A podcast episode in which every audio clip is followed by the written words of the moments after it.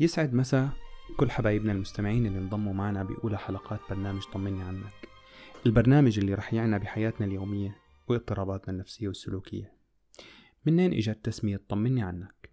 طمني عنك هي الكلمة الأولى اللي كانت تكون بعد كلمة مرحبا. لما جار يلتقي بجاره قريب يلتقي مع قريبه. أخ يقعد يفضفض لأخوه. كانت كلمة طمني عنك هي الكلمة اللي بعد مرحبا. هي الكلمة اللي كانت بمثابة مفتاح للقلوب. لحتى تعبر عن اللي جواتها تفضفض ولحتى بالتالي نرمي حمالنا على بعض ونلاقي الحلول لهاي المشكلات والهموم. نزيلها نغسلها وبالتالي نرجع أنقياء أصحاء. طيب مين فينا ما تعرض لأزمة أو ضغط نفسي أو حتى صدمة بحياتنا؟ مثال تأخر عن عمل أو حتى مشكلة اقتصادية. مستلزم مالي آه، ما قدرنا نقوم فيه بسبب إنه ميزانية الأسرة غير متوازنة بسبب إنه المدخول أقل من المصروف. بالتالي كل هاي ضغوطات نفسية خلينا نقول إنه هي بتأثر على حياتنا وعلى سلوكياتنا. هاي الضغوطات ما بترقى لانحرافات سلوكية أو ما ممكن تكون آه، مؤدية لأمراض نفسية وإنما بتترك آثار سلبية على سلوكنا. بطريقة ما لنا مدركينها أو شايفينها بشكل مباشر ولكن هي بتتعاظم بتعاظم دورها تحت الرماد.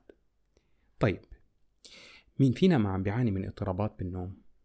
أحيانا بنعاني من كوابيس متواترة دائمة متكررة أو مين فينا ما عم بحس إنه في توتر بعلاقاته مع أسرته زوجته أطفاله أو حتى مع محيطه أو مع زملاء العمل أو حاسس إنه ما عم يندمج بالعمل. هاي أمثلة عن الاضطرابات السلوكية اللي ممكن تكون إلها أسباب أو خفايا بحياتنا النفسية واللي بتترك آثارها على سلوكياتنا. طيب السؤال كيف بدنا نتجنب أو نحل هاي المشكلات في حال حدوثها؟ نحن من خلال هذا البرنامج رح نتساعد للبحث عن بعض الحلول اللي ممكن تكون بين إيدينا ولكن بسبب زحمة الحياة اليومية ووتيرة الحياة السريعة والروتين اليومي بتخلينا ما نشوف هاي الحلول. واللي هي ممكن تكون عبارة عن تمارين سلوكية سهلة وموجودة مثل سماع موسيقى أو نزهة بين الأشجار في الغابة أو حتى جلسة مع شخص منحبه أو منرتاح له مثل زوجة أخ صديق مقرب نقعد ونفضفض معه. ممكن نتواصل مع شخص يكون موضع ثقة ومعني وخبير بحل هاي المشكلات شخص مؤهل للإضاءة على هاي الحلول. ببساطة هذا البرنامج لنفكر سوا وبصوت عالي ولنوصل لهاي الحلول واللي هدفها الأول والأخير إنه نوصل لحياة نفسية متوازنة مريحة لسلوك قويم ولعلاقات جدا مستقرة وإيجابية مع من حولنا من أسرتنا أطفالنا محيطنا الاجتماعي جيراننا حتى زملاء العمل حتى نرفع إنتاجية عملنا ونوصل لحياة مستقرة. حتى نوصل للراحة. كلنا عم نسعى للراحة. ونحن لما بنسعى للراحة حتى نحط راسنا على المخدة. وننام مرتاحين و آه، آه، بسرعة بدون أي هموم ومتاعب ونصحى الصبح وأجي لعندك أقول لك طمني عنك وتقول لي أنا ألف الحمد لله مرتاح ومبسوط.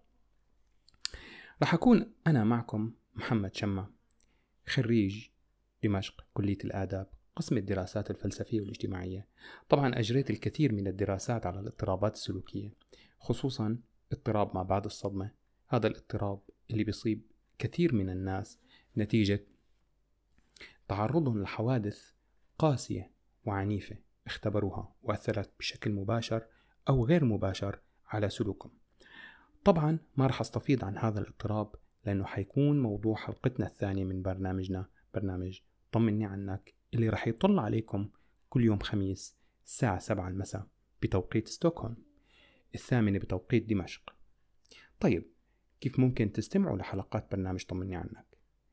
حلقات برنامج طمني عنك رح تكون حلقات بودكاست حتبث على منصات مثل سبوتيفاي podcaster لمستخدمين ال iTunes وطبعا ال SoundCloud وهو حيكون برنامج مثل ما تحدثنا رح يتناول بحلقاته الكثير من الاضطرابات السلوكية اللي بتحتاج للحلول وللإضاءة على الحلول الممكنة واللي ممكن تتمثل مثل ما قلنا بالتمارين سلوكية نفسية للتعامل وتقويم هذه الآثار السلبية اللي بتنعكس على سلوكياتنا نتيجة هذه الاضطرابات.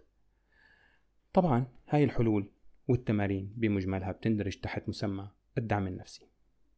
طيب نحن السوريون وكل واحد فينا وأنا واحد من هاي الناس اللي تعرض لحدث أو عدة أحداث من هذه الحرب اللي بالتالي أثرت علينا جميعا بعدة طرق.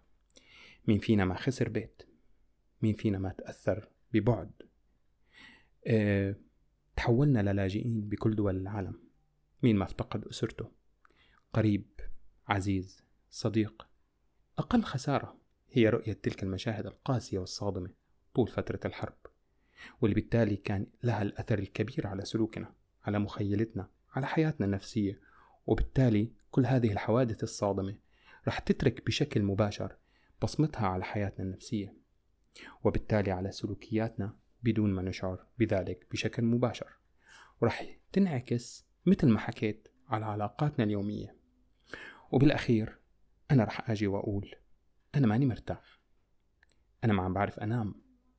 أنا عم بعصب كتير على أولادي. ما مرتاح بشغلي. جسمي ما عم بتجاوب معي. حاسس حالي مرضان. وعم بروح لعند الدكتور عم بقول لي ما عندك شيء طيب هذا ما حيثير فينا تساؤلات. أكيد كل واحد فينا عنده من هاي الأعراض ولو القليل.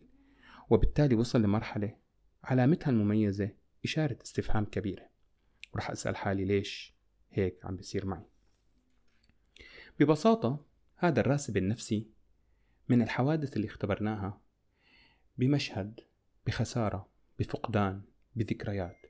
قد تعود بأشكال حزينة وسلبية بأغلب الأحيان. مين فينا ما عم بيشتاق لبيته؟ مين فينا ما عم بيشتاق لحارته؟ مين فينا ما عم بيشتاق لوطنه؟ الاشتياق بحالتنا هو ألم نفسي هو وجع نفسي. رح يترك اضطراب أو خلل بسلوكنا. طيب شو فينا نعمل؟ أنا بقولكم إنه نحن سوا رح نلاقي بعض التمارين والحلول لهذه لهاي الاضطرابات والآثار ونحاول نسيطر على أسبابها. ولحظة السيطرة على السبب رح تزول الآثار ورح خلينا أقول نرجع ل 90% من حياتنا الطبيعية السابقة. وهذا ما بيتم وبينجز لحالنا فقط. نحن أنا وإنتو بس. هون رح نحتاج للحبايب. للأصدقاء للأقرباء الموجودين حولنا. رح تحتاجوا أنكم تتجاوبوا للخطوات اللي رح أطرحها بكل حلقة. يمكن أنت ما يكون عندك الأثر الكبير في سلوكك. يمكن أنت ما اختبرت هذا الألم اللي اختبره غيرك في كثير. في كثير مننا كان خارج سوريا خلال فترة الحرب. ولكن اتأثر إلنا قريب وتأثر إلنا صديق. وأنت حاسس إنه هذا الشخص بيحتاج للمساعدة. طيب شو فيك تعمل؟ فيك ببساطة ترسل له الرابط أو تشير رابط الحلقة على صفحتك لحتى نقدر نصل لأكبر عدد ممكن من الناس اللي تعرضوا لهاي الحوادث.